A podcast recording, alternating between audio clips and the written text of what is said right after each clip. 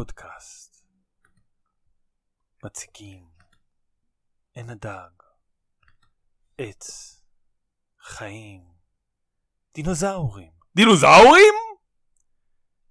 פודקאסט, אבא, כלב, דשא. באסה.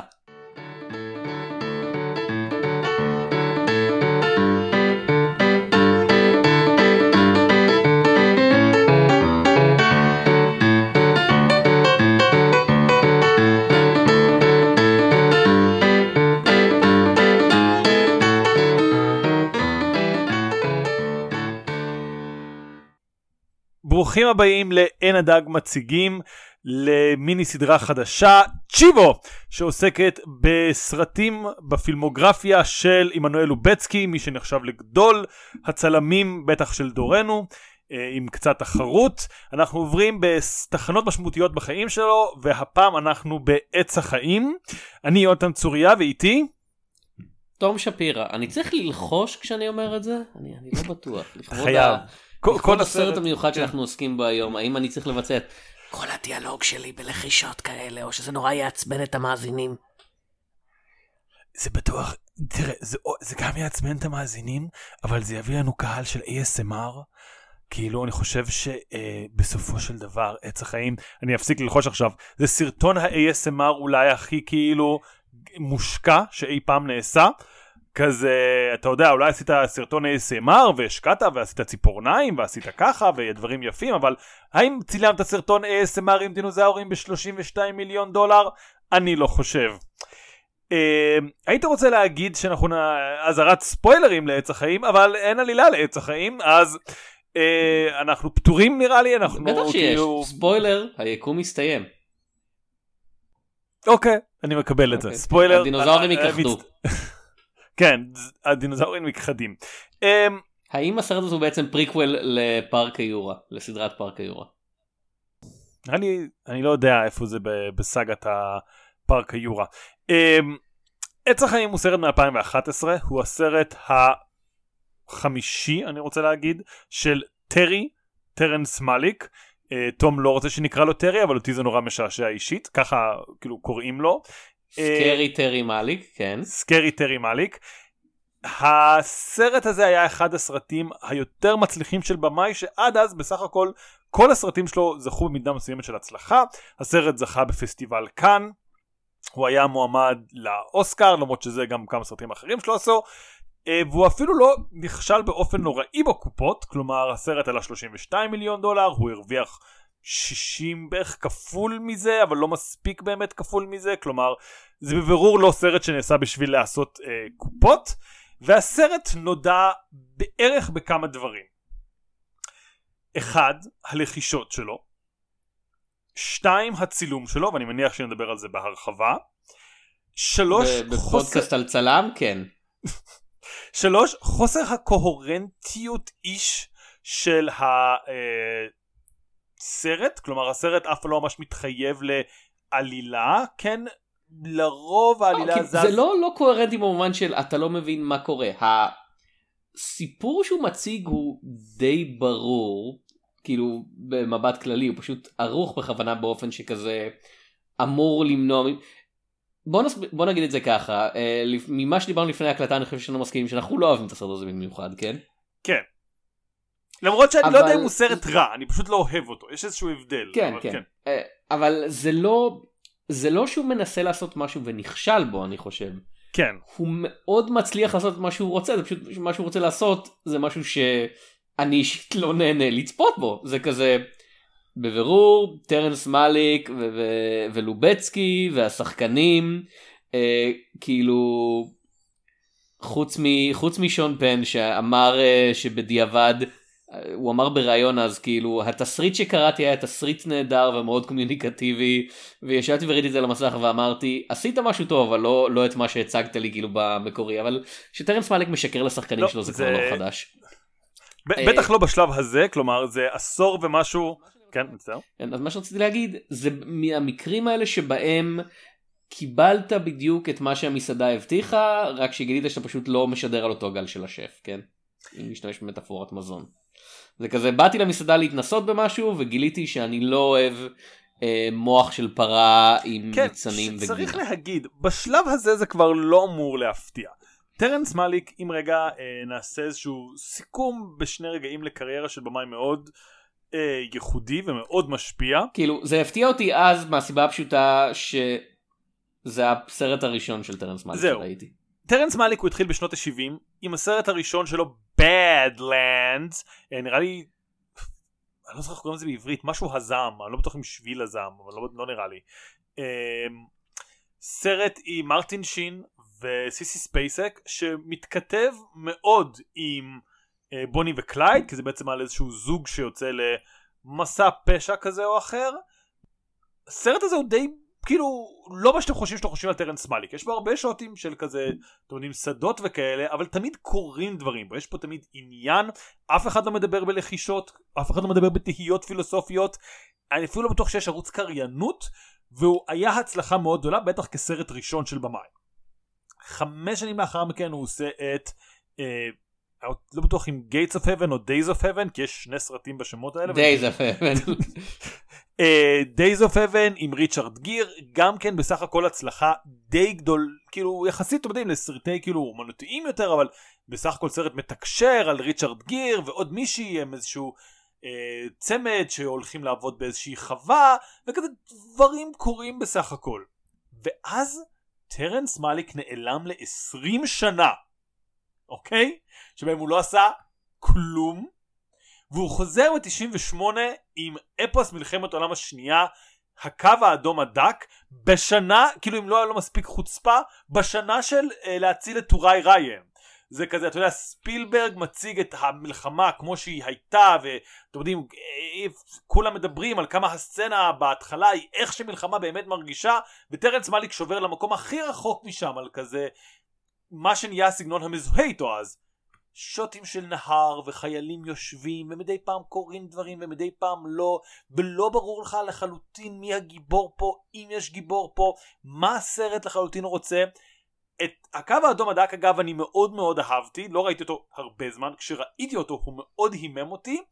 אמ, זה קצת כמו משהו אמרנו על טרקובסקי אם אמרנו אני זוכר שאמרנו נכון שהיא טועה זה שיש משהו בשילוב של סרטי ז'אנר וסרטי ארטהאוס שעובד לי כלומר כשלוקחים סרט מלחמה ומכניסים בו אלמנטים של ארטהאוס הפיוטיות הופכת את הז'אנר למשהו מעניין יותר אחר כך הוא התחיל לעבוד בקצב שהוא לא 20 שנה מסרט לסרט אה, זה התחיל עם אה.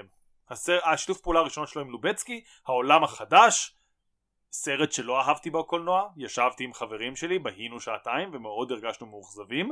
אה, סרט שגרם לי לשנוא את קולין פרל, עד שברוז' כאילו החזירו לי את הצד שכזה, היי אוקיי, קולין פרל בסדר. והוא התחיל באיזשהו רצף של פעילות בעשור האחרון, או איך, שאתם סופרים עשור האחרון, עם עץ החיים, שכאמור היה מעין ה... טרנס מאליק, כולם מדברים עכשיו על טרנס מאליק, טרנס מאליק הוא עצום, טרנס מאליק הוא גדול, לכולם עכשיו צריכה להיות דעה על טרנס מאליק, והדעה היא, אצל רוב הצופים, מה אתה רוצה מאיתנו? המבקרים מאוד אהבו אותו, כזכור לי. הביקורות היו חיוביות כן, ברובן. ואז... זכרון של טרנס מאליק, אנחנו חייבים לאהוב אותו לפני שלא יהיה הוד אחד, כי כאילו, אתה, אתה לא יודע... לא, אני, אני לא, תשמע, אני, אני לא אוהב לשפוט ככה אנשים כן. ולהגיד לו מה שבעצם, אם מישהו אומר לי, אהבתי את הסרט הזה, אני חושב שהוא גאוני, אלא אם אני יודע שהוא שקרן או משהו, ההנחה העיקרית שלי, טוב, בסדר, אז הוא אהב את הסרט, זה, זה שאני והוא לא מסכימים על מה הופך סרט לטוב, לא, אני... אני, לא, אני, לא, אני לא אוהב את הדברים האלה, כאילו, אני רוצה לחשוב שאנשים שאומרים נהנינו מאוד מהסרט הזה, חשבנו שהוא גאוני ויפהפה ומפעים, באמת הרגישו את זה. אז אתה יודע, מה שנקרא, לא, אני, אני, אני רוצה להבהיר, אני רוצה להבהיר רק למה אמרתי מה שאמרתי. לא בגלל שאני לא חושב שהם חשבו באמת ולא אהבו את הסרט, אני בטוח שמי שאוהב את הסרט הזה אוהב אותו.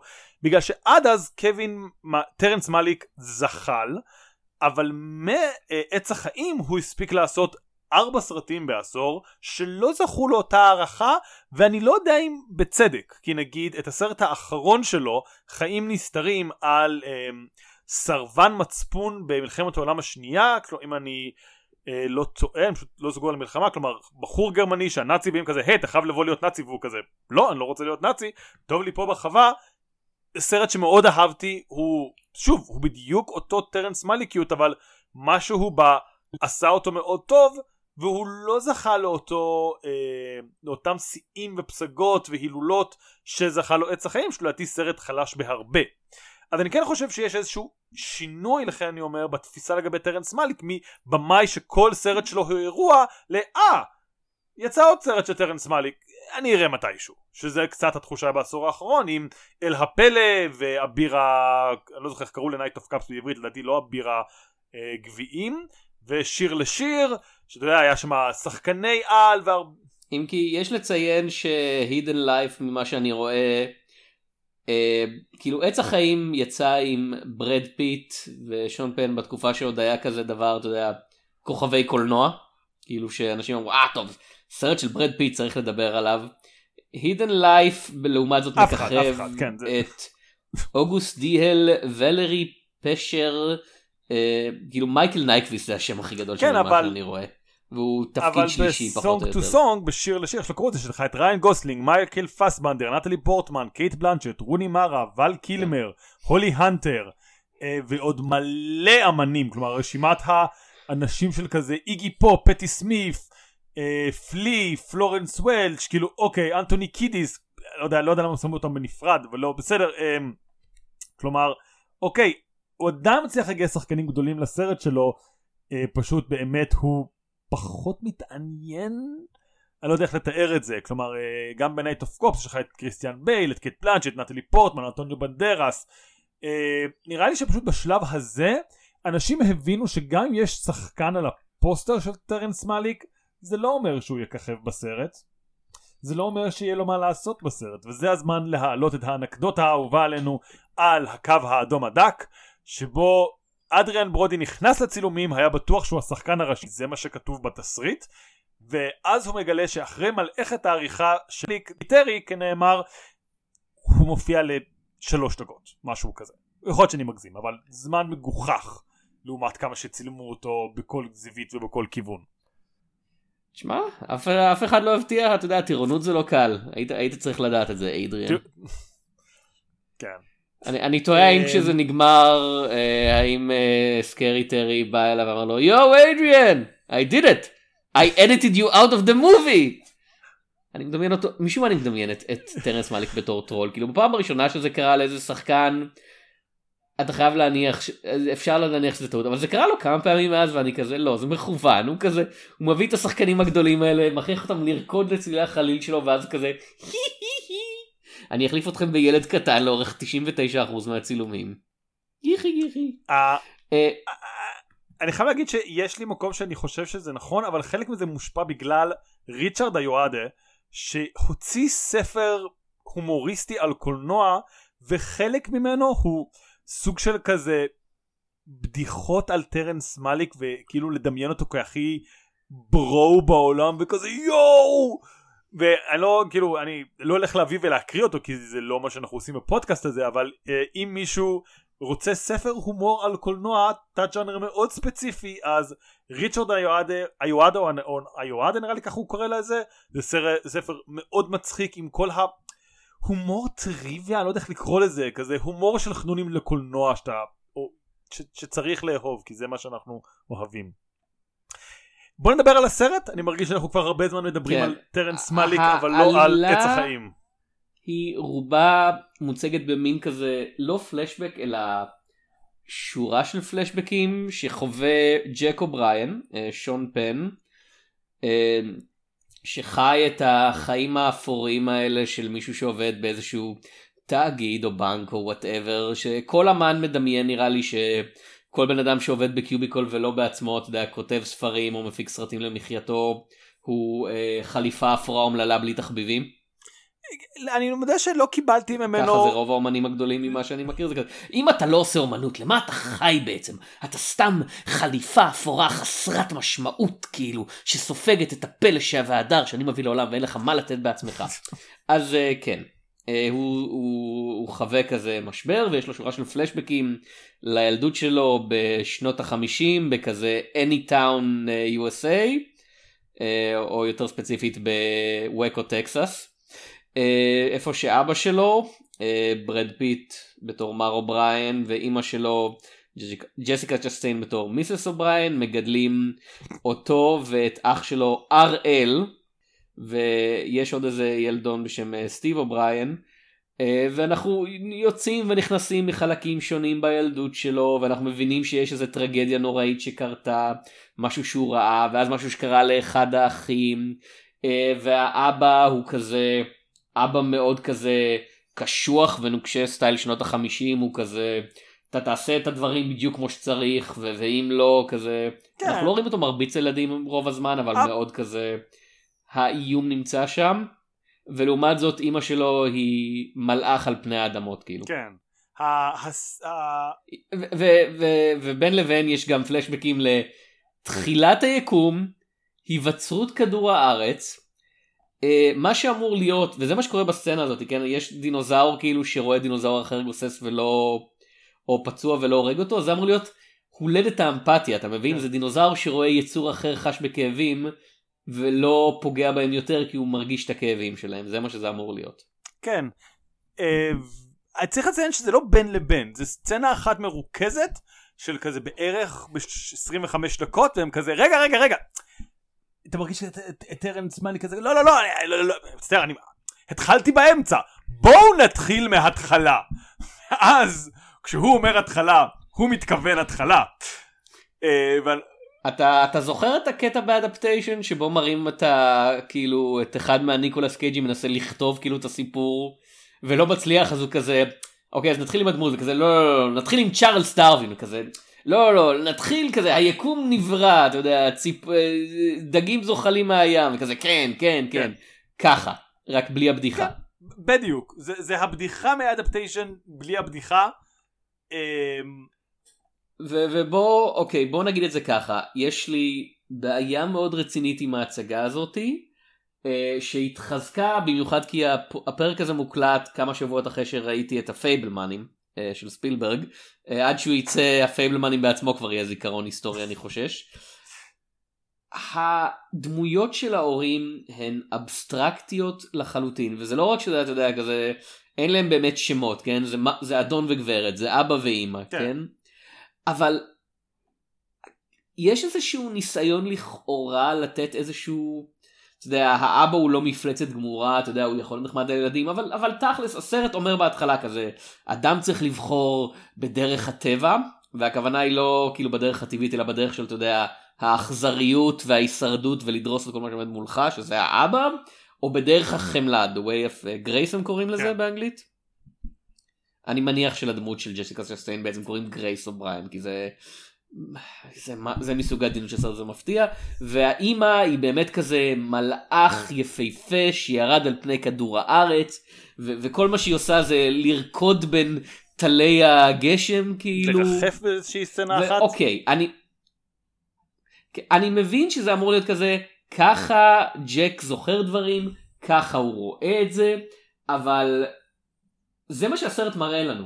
כאילו בסופו של דבר אתה יכול להגיד זה, כמו הניסיונות הצלה של מעריצים של 300 של כזה לא הסרט לא גזעני הוא מראה לנו את תפיסת העולם של אנשים גזענים של כזה האויבים הפרסים שלנו הם מפלצות ואנחנו כולנו אוברמנצ'ים טהורים אבל זה לא באמת היה ככה אבל אני כזה אבל זה כל הסרט.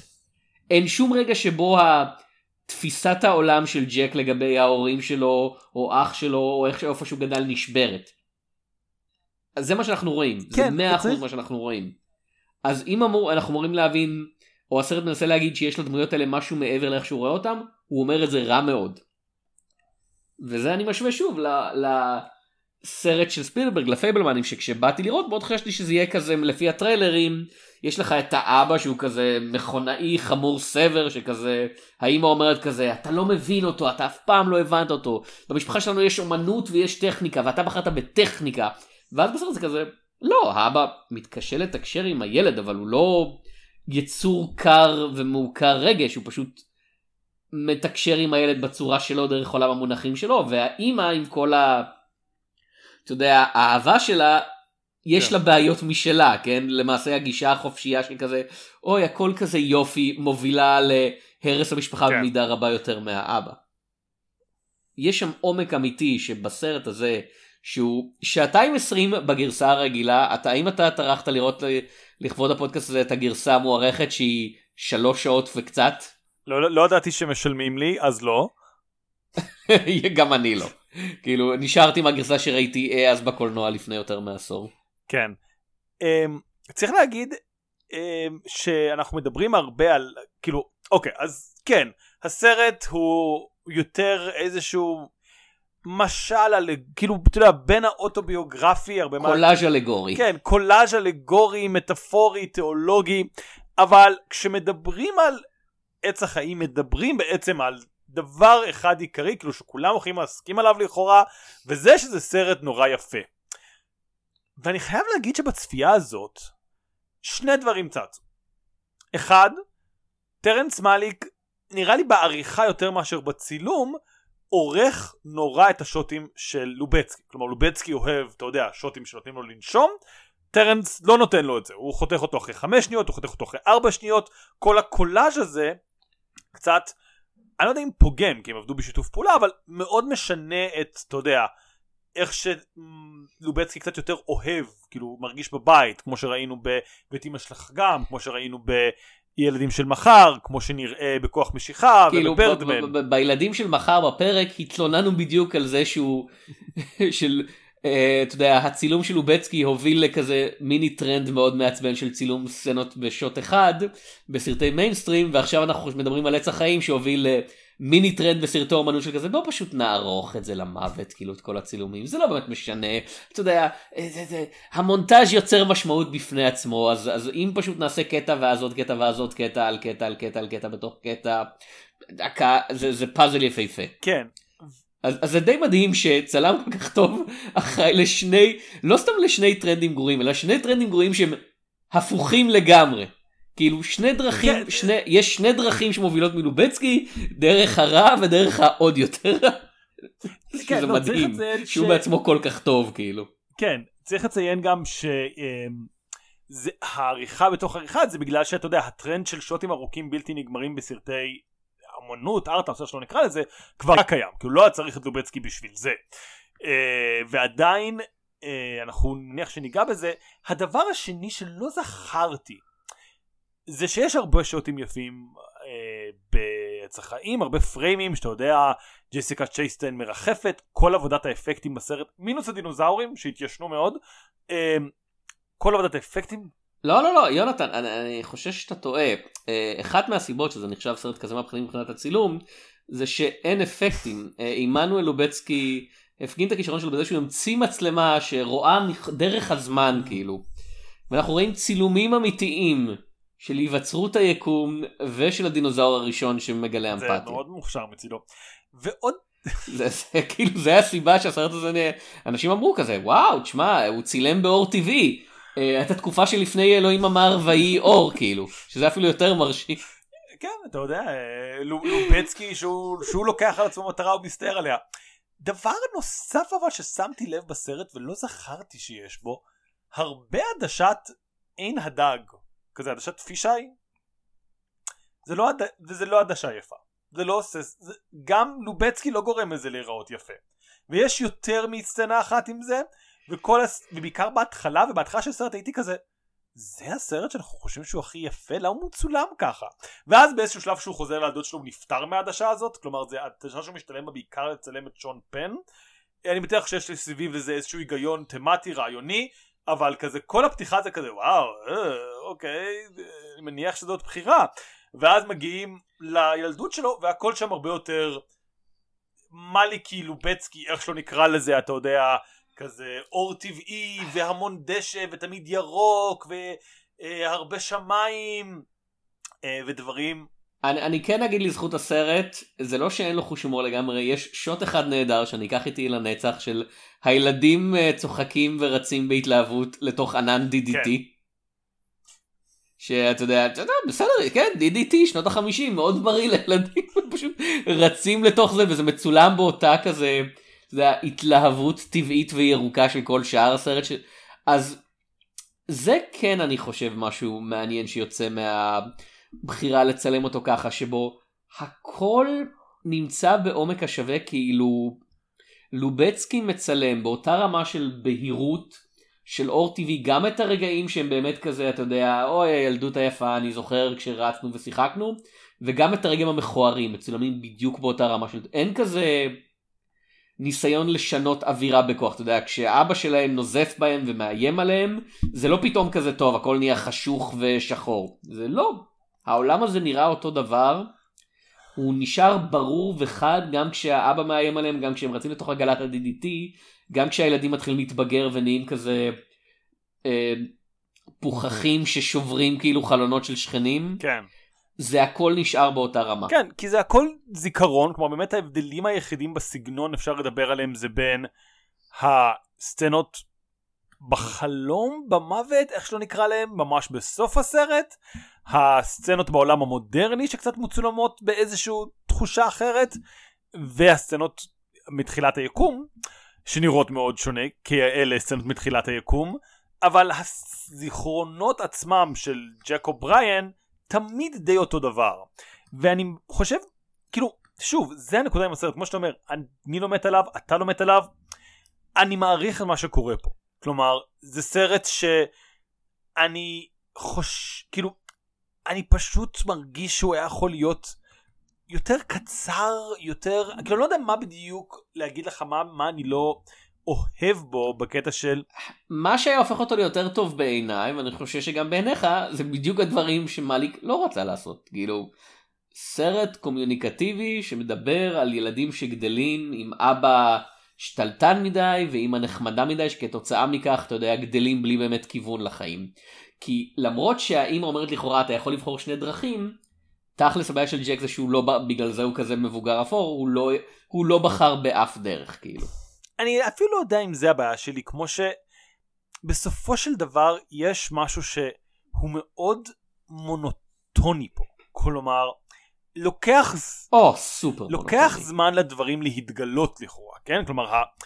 אה, לחלוטין הקפריזות של האבא הן מתגלות לאט לאט ויש כאן שכבות אבל בגלל שזה קולנוע והכוח של הרבה דברים זה מהפריים הראשון אז כזה הרבה מהגילויים במרכאות של השעה השנייה זה כזה כן אני יודע אני יש לי זוג עיניים אני רואה מה הדינמיקה במשפחה הזאת אתה יודע הסרט הרי מתחיל בידיעה שאחד האחים שלהם מת. ואתה נורא נורא בקלות מבין את הדינמיקה בין ההורים ומה איפה הרגש ומי מתנהגת ככה ומי מתנהג ככה כאילו במחוות מאוד קטנות. שוב אמ, ובצד אחד מליק סומך על הצופים שלו כמו שאתה אומר ואין כאן האכלה בכפית ואין כאן ניסיון להיות תקשורתי מדי בצד שני זה מרגיש שאם אתה סומך על הצופים שלנו יכלת לקצר את הסרט הזה. כאילו העומס לא מעמיק שום סוגיה הוא פשוט אתה יודע הקולנוע איך שהיה איזה ציטוט איזה ציוץ שלעגנו לו קצת על זה שקולנוע צריך להיות בעיקר vibes אז כזה כן עץ החיים יש בו הרבה דברים מעניינים יש בו הרבה רעיונות מעניינים אבל הוא קצת כושל תחת אני בטוח שטרי לא היה קורא לזה vibes אבל כאילו כן תחת איזשהו אווירה שהוא רוצה להשרות יותר מהכל. וזה בסדר זה פשוט לא אווירה שאני מתחבר אליה. כלומר אני לא יודע אני גם פחות הולך לקולנוע בשביל נטו אווירה. זה לא שיש סרטים שאני לא יכול להגיד כן משהו בטירוף של הסרט או בקצב שלו שווה אותי. אבל כשהקצב הזה הוא אתה יודע כזה BPM של אחד כזה וואו איזה יופי הכל. אבל, אבל הסרט הזה הוא לא איטי במיוחד כאילו מבחינת איך שהוא מצולם וערוך להפך הוא הרבה כמו שאמרנו הוא הרבה יותר אתה יודע כזה טק טק טק כן. ולפעמים יש כזה טק זה פשוט שמבחינה עלילתית לא קורה בו כלום וזה מאוד מכוון וזה לא כמו אנשים נגיד אומרים על uh, טרקובסקי אתה יודע לא, לא קורה כלום כן? אבל לא לסטוקר שזה הסרט הכי מפורסם שלו יש עלילה מאוד ליניארית uh, והיא תכלס כזה זה סיפור מסע כן. כן? זה אנשים הולכים מנקודה א' לנקודה ב' לוקח להם הרבה זמן להגיע והסרט מותח כל סצנה שבה הם עושים משהו לנקודת השבירה ומעבר אבל קורה משהו. אפילו ב-The Sacrifice כאילו שהוא אנשים יושבים ומדברים ויש חשש אפוקליפטי שהכל הולך להיות מושמד. היחסים בין אתה יודע כזה הדרך שבה הדמויות מתקשרות ומדברות והיחסי גומלין שנוצרים ביניהם הם מאוד ספציפיים. ופה זה כזה לא זה, זה הכל כללי כאילו לדמויות של הילדים יש שמות אבל האם היית יכול אשכרה להבדיל בין הילדים על המסך כאילו כל פעם שמופיעים אתה כזה אה זה ילד א' זה ילד ב' זה ילד ג' רק לאחר זמן לא. מסוים, רק לאחר שהבנתי שאחד מהם זה טי שרידן, וגם אז זה היה כזה, אוקיי, אני יודע להבדיל מי מהם כל אחד, אני לא יודע שום דבר על מישהו מהם. כלומר, אני יודע מי זה ג'ק, כי הוא אחד עם הכי הרבה זמן מסך. כאילו מה, מה הם, אתה יודע, זה כזה, מה הם אוהבים לראות, מה הם אוהבים לאכול, מה הם קוראים, מי, זה כזה, זה, זה די ברור שמבחינת טרנס מאלי, כל הדברים האלה הם חסרי, כל הדברים האלה שבכל סרט אחר על התבגרות, כי זה לא סרט על התבגרות, זה כזה, זה כמעט סרט אנטי התבגרות.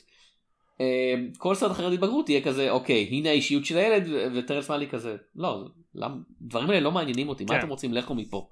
אני לא רוצה להראות לכם את האישיות של הילד, אני לא רוצה להראות לכם את גדילת הקונפליקט, אני רוצה לעשות לכם, לא יודע, משל על הדרך שבה אנחנו בוחרים בחיים ועל המקום של בן אדם בבריאה, כאילו, זה באמת, אה, לא. יומרנות זה לא מילה רעה, כן, הרבה, הרבה סרטים מאוד טובים הם מאוד יומרניים, אה, והרבה סרטים מאוד גרועים לא יומרניים מספיק, ושוב, אני, אני חושב שהוא אה, מבחינתו ומבחינת האנשים שאהבו את הסרט הזה, מאליק וקו הצליחו להשיג את מה שהם רצו, אני חושב שמבחינתי הם עשו את זה, זה סרט, כאילו זה, זה, זה יצירה אומנותית ואני צריך להרגיש משהו שהוא מעבר לשעמום, כשאני רואה את עץ החיים, באמת אה, שמשעמם לי, זהו, כאילו ולא משנה כמה הצילום יפה. ו- ובאמת אה, הצילום מאוד מאוד מאוד כאילו אלף פעמים להגיד את זה ולא תגיע עדיין מספיק. לובצקי עושה פה עבודה נהדרת אה, אבל זה לא עוזר. כאילו אני, מס- אני מסתכל על זה וכזה צבע מתייבש. זה, אז לא משנה כמה יפה תצלם אותו אז זה לא עדיין יהיה דווקא צבע שצבע מתייבש. מתייבש כמו שבאמת יש תחושה ש... כאילו כמו שאתה אומר, כל סצנה ערוכה, ואתה יודע, הם צילמו את זה ואז ערכו את זה. הבעיה היא קצת שאתה אומר כאילו, אוקיי, יש עריכה קפצה. זה קצת עריכת סרטוני יוטיוב, אוקיי? שיש עריכה ולפתע אנחנו קרובים יותר או רחוקים יותר או מסתכלים על זה, אבל התוכן נשאר אותו תוכן. כלומר, העריכה לא גילתה לנו משהו חדש. היא קצת, אה, ואתה יודע, ויש בה משהו שעל כל האווירה של הסרט יש אווירה מכסית כזה קסומה, אז זה גם לא שזה מאוד קופצני, זה לא שזה מכניס איזשהו לב. זה מעין מרגיש כמו, אתה יודע, באמת, כמו שאמרתי כבר, סרטון ASMR שמדי פעם עורכים את הוידאו לצלם אותה במקומות שונים, אבל עדיין הצליל העיקרי זה כזה, ועכשיו תחשוב ושבלילה יש דובים, ובדובים מסמלים את אלוהים. רק, אה, כן, הלחישה הזאת יובא לכם בחסות קוקיין בר, אה, בקרוב בקולנוע. או שכבר יצא לקולנוע עד שהפרק הזה יעלה, אני לא בטוח. כן, אה, סיכוי מסוים ואפשרי. בסופו של דבר זה מרגיש כמו שאתה אומר שיש לו יומרות מאוד גדולות הוא רוצה לדבר על אתה יודע זה מאוד נוצרי כי יש משהו בבעיות אה, כאילו אנחנו מאוד מאוד מלגלגים על זה מדי פעם על כזה אה עוד סרט על אה, תסביך אב אבל כזה כן. הנצרות היא איזשהו תסביך אב גדול של כזה טוב אני שולח את הילד האחד שלי בשביל למות cool cool cool cool קול. אה, ואז אתה יודע יש לך גם את אימא טבע וכאילו כל הסרטים המאוד מטאפוריים האלה על כזה אנחנו הילד ואיך אנחנו כמו שאתה אומר מוצאים את דרכנו בעולם. אבל כמו שאתה אומר זה אף פעם זה מעבר לעובדה שזה נשאר ברמה המטאפורית. זה מעבר לעובדה שזה מאוד קריפטי. הילד לא עושה שום בחירות בדרכים האלה. כלומר מוצג לו הדרך של אבא או מוצג לנו הדרך של האבא מוצג לנו הדרך של האימא אבל אתה יודע זה ברמת ה... אה, הוא שם את הקרפדה על טיל אימא שלו אמרה לו אל תעשה עוד פעם דבר כזה ואז אנחנו לא רואים כזה אותו בא לחברים שלו ואומר לא לא לא אל תעשו ככה. אנחנו לא רואים אותו מגלה צד חדש של חמלה. או אתה יודע אבא שלו מאוד קשוח איתו והוא מראה לו איפה בגינה צריך אה, לנקות אבל אנחנו לא ממש רואים אותו נהיה קשוח עם אנשים אחרים. זה מרגיש שיש לכאורה כמו שאתה אומר מעל הכל מרחפת איזשהו איזה דרך מוטב בה שהאדם ילך אבל הילד לא בוחר בשום שלב. כמו שאתה אומר אין שום מעבר לה אתה יודע מישון פן בימינו ואיך הוא נהיה אותו אדריכל אפרורי לא אפרורי לא משנה הילד לא מושפע מהדרכים של אימא שלו. הוא כועס נורא על אבא שלו בגלל שאיך שהוא מתייחס אליו, אבל הוא עצמו, יש איזה סצנה אחת שאם אני הבנתי נכון, ויכול להיות שקראתי יותר מדי, הוא מוציא את השמלה של אימא שלו, ואז הוא זורק אותה לנהר. לא הבנתי אם מה שהוא אני כל כך הבנתי כאילו- שזה אמור להיות שמלה שהוא גונב כאילו מהבית של הילדה שיש לו עליה קראש כאילו ועליה הוא מסתכל דרך החלון לכאורה. יכול להיות שזה זה, אני לא הבנתי, זה סצנה ששוב, אני לא יודע אם היה חייבים הסבר, הדבר הברור, זה שיש כאן איזשהו גילוי מיניות מאוד מאוד סמוי, והוא מאוד מאוד מתבייש, ואיך הוא התנהג, ומה הוא עושה, ואז הוא מנסה להסתיר את זה, ואז הוא מתבייש שהוא מסתיר את זה, והוא מבין שהוא לא טוב וטהור כמו שהוא היה רוצה להיות, אבל אין כאן בחירה, אין כאן משמעות. בגלל שהסרט הוא כל כך חלום, בגלל שהסרט הוא כל כך זיכרון, אין לדברים שהוא עושה כובד. כל הסרט הזה מרחף, כמו האימא, וזה דימוי מאוד יפה. הוא מרחף מעל, אבל הוא אף פעם לא טורח לרדת למטה, ולהגיד, וככה זה משפיע. ושוב, זה לא היה חייב להיות, אתה יודע, בצורה אה, ספילברגיאנית שמסבירה הכל, אתה יודע, אה, והוא מצלם את ההוא, ואז הוא אומר, אה, למה צילמת אותי ככה? בשביל שנבין לחלוטין מה קורה. זה לא היה חייב להיות ברמה הזאת, אבל היה צריך תחושה של כובד. ויש פה הרבה יום רע, אנחנו מדברים על דברים מאוד גדולים, אבל זה אף פעם לא מוריד את זה לרזולוציה של וזה מה שזה אומר. והנה זה בא לידי ביטוי. זה הכל יש כל לי כך... שאלה אליך. כן.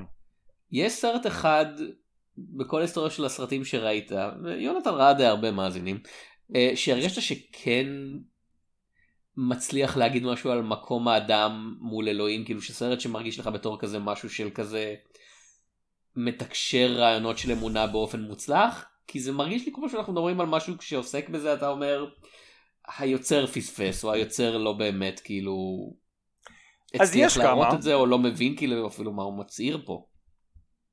אז נראה לי שהדוגמה שעולה לי בראש, ויש עוד, אבל הדוגמה הראשונה שעולה לי בראש זה שתיקה של סקורסזה. שזה סרט שמתעמת עם סוגיה מאוד ספציפית בתיאולוגיה, יש לציין. אה, וזה עם השתיקה של אלוהים. כלומר, אנחנו כבני אדם, רובנו, אם אתם מדברים אלוהים, שתפו אותנו, נשמח לשמוע. אה, לא שומעים את אלוהים, ואנחנו... בין אם אתה יודע יש את האנשים שאמרו אז הוא אף פעם לא היה קיים בין אם יש את האנשים שאומרים הוא היה קיים ועכשיו הוא שותק ואני לא יודע למה הוא לא מדבר איתי. זה התמודדות שיש לך והסרט מציג את ההתמודדות של אנשי דת שגם הם נעים על הסקאלה הזאת כאילו מי יותר מי פחות. רובם כנראה אתה יודע יש חלק שכן מנסים לאמץ סימנים מסוימים כפשר והסרט של סקורסזה ויכול להיות שגם הסרט היפני המקורי משנות ה-70 אני מודה שהם כמעט לא אותו דבר. סקורסזה יותר רב אומן אבל החומר מקור הוא אותו חומר מקור, אה, עוסקים בזה באופן יפה. כלומר, ב... אני לא יודע אפילו לקרוא לזה תסכול, בחוסר ידיעה הזאת, בחוסר אפשרות לממש את האמונה, ובאמת זה שהיא נשארת באיזושהי רמה אמונית, אה, ומה זה עושה לבן אדם. אז שתיקה בעיניי מאוד עובד כסרט תיאולוגי, אה, ששוב, אני לא יודע אם אה, הייתי שם אותו באותו מקום עם עץ החיים, כי כמו שאתה אומר, עץ החיים מנסה יותר לדבר על המקום של האדם, והשתיקה מנסה יותר לפתור בעיות של האדם. ואולי זה גם למה שאני יותר מתחבר לאיזשהו מקום לענווה של שתיקה, שהוא לא אומר אני יודע מה המקום של בן אדם, אלא אני כאדם יודע מה הבעיות שלי, כאילו, והנה הבעיות שלי. אה, אגב, אני גם אני בטוח חושב שהסרט... כן. לא, לא, תסיים. תסיים. אני בטוח שגם שטרנס מאליק אם היינו שואלים אותו האם אתה חושב שאתה יודע מה המקום של האדם? הוא היה אומר לא מה פתאום? לכן אין לי תשובה בסרטים שלי זה פשוט דיון שמעניין אותי אה, ואני מנסה למצוא את עצמי בו זה סרט מאוד אוטוביוגרפי אה, ואני נקרא בשאלות האלה אה, אבל עדיין אני מנסה לעסוק בזה. כלומר לפחות העיסוק הוא משהו שמעסיק אותי ואני לא אתה יודע הרמתי ידיים ואמרתי "אה, אין לי דרך הדעת אז זה לא מעניין אותי. אני לא חושב שטרנס מאליק טוען שהוא יודע את התשובות. זה לא התחושה שלי מעץ החיים כאילו שתי הדוגמאות שאני חושב עליהן בתור סרטים טובים שעוסקים בזה ומאוד מאוד שונות אחת מהשנייה. Uh, הראשונה זה הכומר של uh, ג'ון מייקל מקדונה uh, אבל אני חושב שהסיבה שזה עובד זה כי זה פחות על היחס של אדם לאלוהים ויותר כזה על היחס של אדם למוסדות שאמורים לייצג את אלוהים ולפיכך נכשלים כאילו כי הם אנושיים. כן. אה, וזה באמת הרעיון של כזה, אתה יודע, משהו שהיה יכול להיות מעניין, חושב, בעץ החיים, של, אתה יודע, הבן מסתכל על האבא בתור האל, כן? האבא החמור סבר שקובע הכל שהוא דרך אחת להיות אלוהים, והאימא השנייה של להיות אלוהים, והם לא מתקשרים איתו, או הם כושלים בלתקשר איתו. אבל כאמור, בגלל שאין לנו שום הגדרה של דמות הילד, כמו שצריך, זה, זה כזה נהיה חסר משמעות. והדוגמה השנייה זה אינג'ל אג, היפני, הסרט אה. אנימה שהוא פשוט כזה, אין לי כל כך מושג מה קורה פה, אבל תשמע, זה ללא ספק סרט, רק מהשם שלו ומהתמונה הגנרית של כזה, יש מישהי עם ביצה שהיא אולי ביצה שממנה יבקע מלאך, כאילו, שמסתובבת בשממה שהיא אולי פוסט אפוקליפטית וקרה משהו לאנושות, או לפחות לחלק הזה של האנושות, ואנחנו לא יודעים, ואנחנו אף פעם לא נדע. אה, אבל זה משהו שמרגיש לי הרבה יותר קרוב למה שאתה יודע, מה שנוצרים יקראו לו הנומינוס הסבליים כאילו של זה באמת משהו מסתורי. אבל אבל בגלל שהמסתורין הזה לא נטוע בכוונה בכזה טוב הילדות בפרברים שזה כנראה מה שעבר אה, אה, טר, סקרי טרי בעצמו יש שם משהו הרבה יותר פנטסטי ופה זה כזה הערבוב שלך בין הפנטסטי לאמיתי כושל לטעמי כי אתה נכשל בלתאר את שניהם באופן אגב, מעניין. אם כבר אה, דיונים תיאולוגיים מעניינים ותסביכי אב, כן, אני אוהב את הסדרה של Neon Genesis Evangelion. כן ברוך הבא לעין הדג מציגים אני פודקאסט אוהב את הסדרה של. Neon Genesis Evangelion, אני חושב שהיא עשתה עבודה מאוד טובה, הן בהצגה הפסיכולוגית והן בהצגה של אה, דימויי אל ודיוני תיאולוגיה בכלליות, וכן, אני חושב שעץ החיים היה יכול ליהנות ממפלצות חייזריות שנוחתות בכדור הארץ והילד הראשי צריך להיכנס לרובוט שהאבא שלו אומר לו. יש שם יש שם את תחילת היקום ו- ודינוזאורים. אבל הילד לא נלחם בדינוזאורים. זאת בהחלט בעיה. אני אני חושב שאולי אה, והנה אני הולך להצהיר הצהרה אה, זה. אני חושב שיכול להיות שלובצקי הוא הבעיה של הסרט במקום ה... אנשים אומרים כזה לא משנה מה אתה חושב עליו זה סרט יפה. והנה הקטע אני חושב שאולי לובצקי הוא הבעיה של הסרט ולא ההצהרה שלו זה בגלל יש דברים שצריכים להיות מצולמים ומתועדים במידה של ספק. כי אנחנו לא יכולים לתאר אותם במובן הפיזי המלא. ובאמת כזה הבדיחה שלי על לא על מה אתה מדבר לובצ זה לא זה לא CGI לובצקי נסע בזמן וצילם את, את תחילת היקום. כאילו זה כזה אתה צריך מידה של זיוף שלובצקי בשלב הזה של הקריירה שלו לא מוכן כזה הוא כזה לא לא לא זה צריך להיות הכי אמיתי שאמיתי שיכול להיות זה צריך להיות האור הכי טבעי ואתה יודע זה הילד הכי ילד והאבא הכי אבא והפרבר הכי פרברי וכל דבר זה ה... עצמו המושלם בממלכת האידאות של אפלטון וזה הדינוזאור הכי דינוזאור אה, וזה סוף העולם הכי סוף העולמי ואני כזה לא אתה צריך פה דווקא מידה של זיוף אתה צריך פה דווקא מישהו שלא יהיה כל כך אובססיבי ללהביא את הדברים כמו שהם. אמ, להפך בזה שאתה מראה לנו את הכל אתה פוגם באפוריות הפילוסופית שהרעיונות האלה יכולים להציג. זו טענה מאוד קשה צריך להגיד. אה, אבל אני חושב שאתה משכנע כאילו הייתי אני לא, עוד לא השתכנעתי אבל אני בהחלט רוצה לראות את הגרסה. באופן כללי זאת, זאת, זאת אחת הבעיות בחצי המאוחר של הקריירה של לובצקי. הוא נהיה טוב מדי לפרויקטים שלו זה שוב ושוב אה, ו- וזה לא משנה כמעט עם מי הוא עובד זה מרגיש כאילו אתה מביא את תבחר את נגן הגיטרה הטכנית הכי טוב בעולם כן וזה לא אתה יודע אין לזה מדד אבל לא יודע ג'ו סטריאני או אינגווי מלמסטין או סטיב וואי או what פול גילברט whatever אני לא יודע כן אני לא גאון בגיטרה. ואתה שם אותו לא משנה באיזה להקה הוא מופיע זה נהיה על הסולו גיטרה כן. זה כזה לא משנה מה קורה מסביב בשאר השיר מה שאנשים זוכרים זה את ה...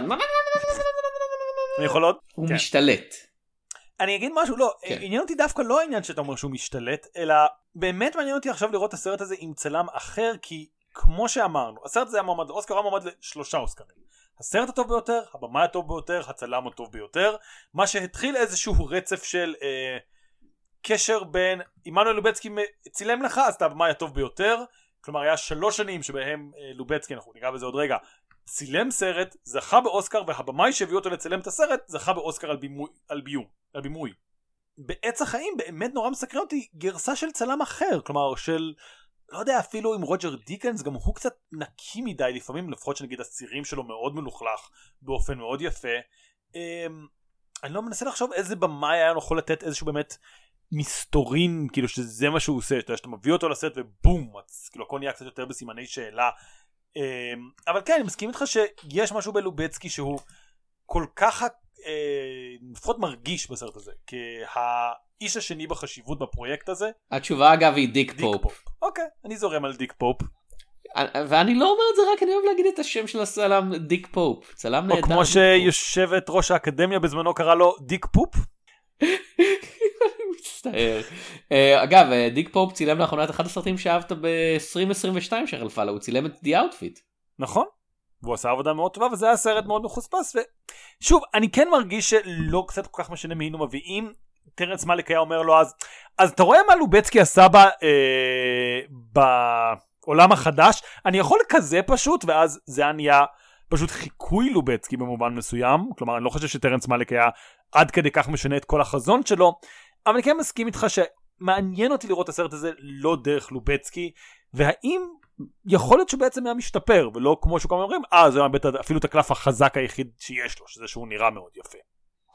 בוא בוא נבחן מי הצלמים האחרים שהוא כי אמרנו שהוא עשה די הרבה סרטים אז עם מי עוד אה, רוב, מליק רובם עבד לובצקי, בתור צלם מאז. רובם לובצקי אני הולך לעשות ספוילר כי כן אה, בוא נראה to the wonder גם כן לובצקי. Night of cups גם כן. נראה לי לא? מה שאני זוכר זה ש... אה, night of cups גם כן לובצקי. רק כן. הסרט האחרון hidden life לדעתי זה לא לובצקי ובוא נראה מי זה. אבל אתה מוזמן בינתיים לבדוק את Song to Song. הנה לא לא למה אתה אומר voyage of time זה עם פול אטקינס למרות שזה נכלל תחת הקטגוריה יותר כזה וידאו ארט מאשר סרט proper רוב הזמן. Song to Song. גם לובצקי. את אה, לובצקי. hidden life זה הסרט העלילתי הראשון שלו מזה בעצם 2005 שצילם מישהו אחר וזה יורג וידמר. שאני לא יודע מי זה. שהנה וילדמר מצלם גם את הסרט הבא שלו את The Way of the Wind. אז יכול להיות שהוא מצא לעצמו השראה חדשה ואני מאחל לו אם Hidden Life זה באמת כזה סרט יותר טוב אז אולי זה באמת כזה אה, מליק מצא מישהו אחר לעבוד איתו וזה מוביל אותו בכיוון טוב יותר. אה, Way of the Wind נשמע מעניין. כאמור אני לא פוסל את היכולת של טרנס מאליק לקחת משהו שנשמע מעניין ואז כזה להגיד כן אבל תכלס את כל העלילה שכתובה בתיאור דחקנו לארבע שניות ושאר הסרט זה מה כן. שבא לי צריך כאילו. לציין אגב שיורג וידמר עבד עם טרנס מאליק על עץ החיים ועל זה הוא היה פשוט בצוות מאחורה הוא היה כאילו camera and electrical department כלומר הוא מכיר כבר את לובצקי והשטויות את את טרנס מאליק והשטויות שלו אה, מה הוא צילם? חוץ מזה נראה שהרבה סרטים בגרמניה שאני לא מכיר אף אחד מהם אה, אני רואה את הסרט של פינה שיצא בארץ 2011 שכן יצא אבל לא ראיתי. מה במאי צלם בשם ג'ורג וידמר ביים ב- צילם בעיקר יכול להיות בגרמניה אני בשוק. וזה סרטים לא מגרמניה אבל כאילו לאחד קוראים ברלין סטיישן אז כאילו אני לא מצד שני לאחר קוראים לאבינג אמסטרדם יכול להיות שהוא סתם אוהב שמות של סרטים של ערים. בקי כן. ערים זה כזה מה זה תל אביב על האש זה הוא? אה, ואז לכן זה מאוד הגיוני שיש לו אה, סרט קצר שהוא צילם אני לא יודע אם כי הוא לא ביים אה, If Buildings Could Talk נראה לי שהוא אוהב בניינים הבחור אוקיי אנחנו אתה יודע אנחנו בערך באמצע הפודקאסט לא הפרק הזה כאילו הסדרה אנחנו עברנו את האמצע כבר. מכל הסרטים שדיברנו עליהם מה עכשיו הסרט האהוב עליך סך הכל ומה הסרט שאתה חושב שלובצקי עשה בו את העבודה הכי טובה והאם יש הבדל בין השניים לטעם. אמ, אז קודם כל יש הבדל כי אני לא. הסרט אני אגיד אני. פשוט אני אני אני גם אדלג כאילו אני יכול להיות שאני ארמה אני אכלול גם סרטים שכזה אתה יודע העולם החדש ודברים שלא דיברנו עליהם אני חושב כן אני חושב שהסרט שרק הכי הזכרנו טוב בקצרה. שהכי אהבתי שאני הכי נהניתי ממנו הוא כן סליפי הולו אמ, כי זה פשוט הסוג הסרטים שאני אוהב כאילו אני אתה יודע אני פשוט נאמן לעצמי הטים ברטון כל מה שאמרנו בפודקאסט בזמנו אבל הצילום הכי טוב אני כן חושב שזה ואת אימא שלך גם. אה, וכמו שדיברנו עם פבלו זה משהו שבאמת זה הסגנון הזה אבל הוא עוד מחוספס הוא עוד לא כמו שאתה אומר הוא מושלם. ודווקא כשהוא לא מושלם הוא עבד בשבילי הרבה יותר טוב. מה איתך? אה, אני חושב שזה מהמקרים שבהם התשובה שלי תהיה אותה תשובה לשתי השאלות וזה ילדי המחר אני חושב אוקיי. עדיין. אה, יש לנו עוד אה, מספר שזה באמת פשוט כזה יש זה סרט עם בעיות אבל הוא כן עושה אה, הוא סרט מאוד מבדר לצפייה שכן אני חושב מנסה אגב עץ החיים כאילו לדון בשאלות של אתה יודע למה אלוהים עושה לנו את זה כי אין תשובה ב- בילדי המחר ואין תשובה בעץ החיים כן או לפחות אין תשובה שניתנת ישר ל- לצופה כן. אולי הבמאי יודע. אה, ומנסה להגיד כזה בוא נמצא את המקום שלנו אחרי טרגדיה נוראית. אה, וההבדל הוא שאחד מהם מבדר לצפייה והשני הוא עץ החיים. אמ, טוב, נראה לי שאנחנו נסיים בזה, אנחנו לא נחזור עוד למאליק, אם זה לא היה ברור, אנחנו מפה ממשיכים לסרטים אחרים של עמנואל לובצקי, אז אם יש לכם דברים שאתם רוצים להגיד על מאליק ואתם מאוד דחוף לכם, זה הזמן לכתוב לנו בתגובות, ביונות דואר, במכתבים, במכתבי שרשרת, בספאם, בכל דרך שאתם צריכים למצוא אותנו, ספאם הכוונה. לא לא לא מה שאתם צריכים לעשות זה אתם צריכים להתקרב למיקרופון שלכם וללחוש בעדינות. יש שני דרכים בעולם. הדרך של מאליק והדרך של במאים שאנשים רוצים להקשיב לנו מדברים עליהם. תבחרו טוב. אה, אז אני הייתי יונתן צוריה, אני הייתי תום שפירא. ונתראה בסרטים של לובצקי.